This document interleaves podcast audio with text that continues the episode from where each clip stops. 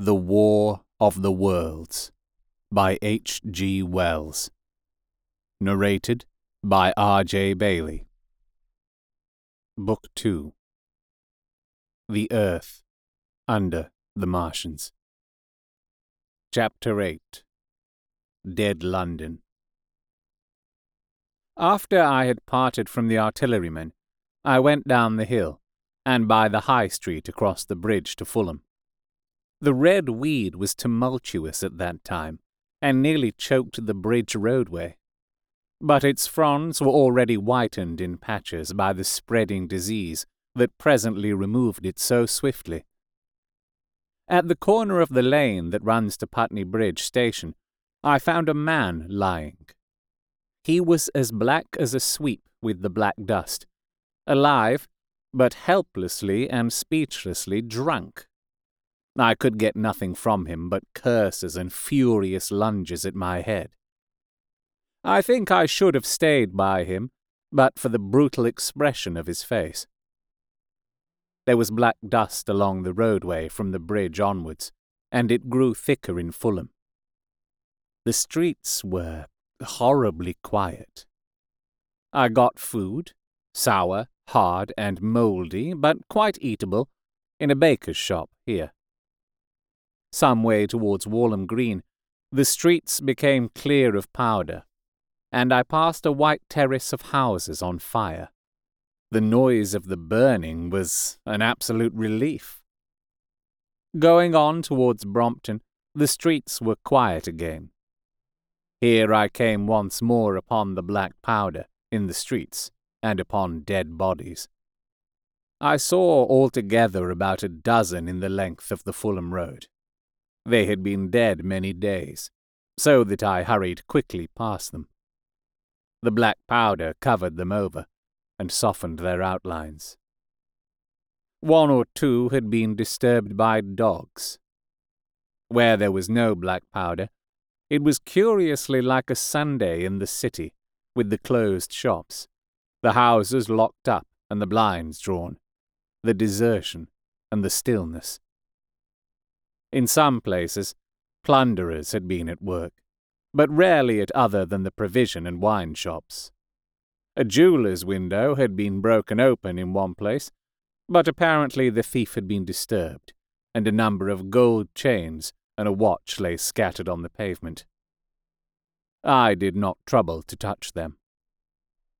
Farther on was a tattered woman in a heap on a doorstep. The hand that hung over her knee was gashed, and bled down her rusty brown dress, and a smashed magnum of champagne formed a pool across the pavement. She seemed asleep, but she was dead. The farther I penetrated into London, the profounder grew the stillness. But it was not so much the stillness of death, it was the stillness of suspense, of expectation. At any time, the destruction that had already singed the northwestern borders of the metropolis and had annihilated Ealing and Kilburn might strike among these houses and leave them smoking ruins. It was a city condemned and derelict. In South Kensington, the streets were clear of dead and of black powder. It was near South Kensington that I first heard the howling. It crept almost imperceptibly upon my senses. It was a sobbing alternation of two notes. Ooh la, ooh la, ooh la, ooh la, keeping on perpetually. When I passed streets that ran northward, it grew in volume and houses and buildings seemed to deaden and cut it off. It came in a full tide down Exhibition Road. I stopped, staring towards Kensington Gardens, wondering at this strange, remote wailing. It was as if that mighty desert of houses had found a voice for its fear and solitude. Ooh la, ooh la, Ooh la, ooh la, wailed that superhuman note. Great waves of sound sweeping down the broad, sunlit roadway, between the tall buildings on each side. I turned northwards, marvelling towards the iron gates of Hyde Park. I had half a mind to break into the Natural History Museum and find my way up to the summits of the towers in order to see across the park. But I decided to keep to the ground, where quick hiding was possible, and so went on up the Exhibition Road. All the large mansions on each side of the road were empty and still, and my footsteps echoed against the sides of the houses. At the top, near the park gate, I came upon a strange sight. A bus overturned, and the skeleton of a horse picked clean. I puzzled over this for a time, and then went on to the bridge over the Serpentine. The voice grew stronger and stronger, though I could see nothing above the housetops on the north side of the park, save a haze of smoke to the northwest.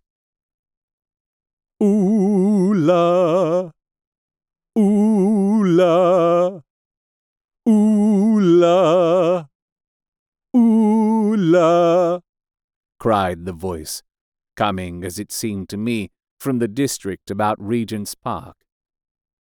The desolating cry worked upon my mind. The mood that had sustained me passed. The wailing took possession of me. I found I was intensely weary, footsore, and now again hungry and thirsty. It was already past noon. Why was I wandering alone in this city of the dead? Why was I alone when all London was lying in state and in its black shroud? I felt intolerably lonely. My mind ran on old friends that I had forgotten for years. I thought of the poisons in the chemists' shops, of the liquors the wine merchants stored. I recalled the two sodden creatures of despair, who, so far as I knew, shared the city with myself. I came into Oxford Street by the Marble Arch, and here again were black powder and several bodies, and an evil, ominous smell from the gratings of the cellars of some of the houses. I grew very thirsty after the heat of my long walk. With infinite trouble, I managed to break into a public house and get food and drink. I was weary after eating, and went into the parlour behind the bar, and slept on a black horsehair sofa I found there. I awoke to find that dismal howling still in my ears. Ooh la, ooh la, ooh la, ooh la.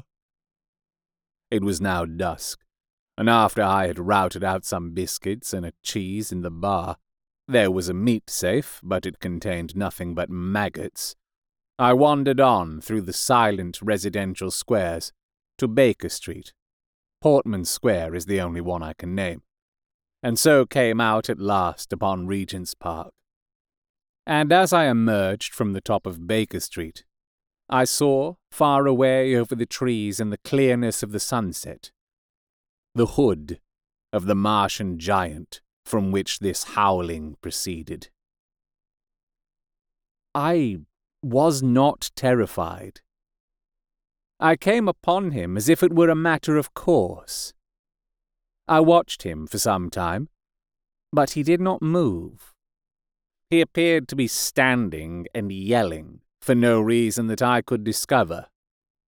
I tried to formulate a plan of action. That perpetual sound of ooh la, ooh la, Ooh la, ooh la, confused my mind. Perhaps I was too tired to be very fearful. Certainly I was more curious to know the reason of this monotonous crying than afraid. I turned back away from the park and struck into Park Road, intending to skirt the park, went along under the shelter of the terraces, and got a view of this stationary, howling Martian from the direction of St. John's Wood. A couple of hundred yards out of Baker Street, I heard a yelping chorus, and saw first a dog with a piece of putrescent red meat in his jaws coming headlong towards me, and then a pack of starving mongrels in pursuit of him. He made a wide curve to avoid me, as though he feared I might prove a fresh competitor. As the yelping died away down the silent road, the wailing sound of Oola, Oola, Oola, Oola reasserted itself. I came upon the wrecked handling machine halfway to St. John's Wood Station. At first, I thought a house had fallen across the road. It was only as I clambered among the ruins that I saw, with a start, this mechanical Samson lying, with its tentacles bent and smashed and twisted, among the ruins it had made.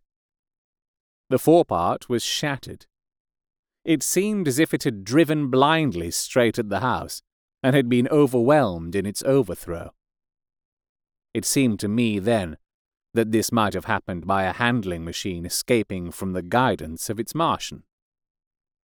I could not clamber among the ruins to see it, and the twilight was now so far advanced that the blood with which its seat was smeared, and the gnawed gristle of the Martian that the dogs had left, were invisible to me wondering still more at all that I had seen, I pushed on towards Primrose Hill. Far away, through a gap in the trees, I saw a second Martian, as motionless as the first, standing in the park towards the zoological gardens, and silent. A little beyond the ruins about the smashed handling machine, I came upon the red weed again, and found the Regent's Canal a spongy mass of dark red vegetation. As I crossed the bridge, the sound of ooh-la, ooh-la, ooh-la, ooh-la ceased. It was, as it were, cut off. The silence came like a thunderclap. The dusk houses about me stood faint and tall and dim. The trees towards the park were growing black. All about me, the red weed clambered among the ruins, writhing to get above me in the dimness. Night, the mother of fear and mystery, was coming upon me. But while that voice sounded the solitude, the desolation had been endurable. By virtue of it, London had still seemed alive, and the sense of life about me had upheld me. Then, suddenly, a change. The passing of something, I knew not what. And then a stillness that could be felt. Nothing but this gaunt quiet. London about me gazed at me spectrally. The windows in the white houses were like the eye sockets of skulls. About me, my imagination found a thousand noiseless enemies moving. Terror seized me, the horror of my temerity. In front of me, the road became pitchy black as though it was tarred and I saw a contorted shape lying across the pathway. I could not bring myself to go on. I turned down St. John's Wood Road and ran headlong from this unendurable stillness towards Kilburn. I hid from the night and the silence until long after midnight in a cabman's shelter in Harrow Road. But before the dawn, my courage returned, and while the stars were still in the sky, I turned once more towards Regent's Park. I missed my way among the streets, and presently saw down a long avenue, in the half light of the early dawn, the curve of Primrose Hill. On the summit, towering up to the fading stars, was a third Martian, erect and motionless like the others. An insane resolve possessed me. I would die and end it.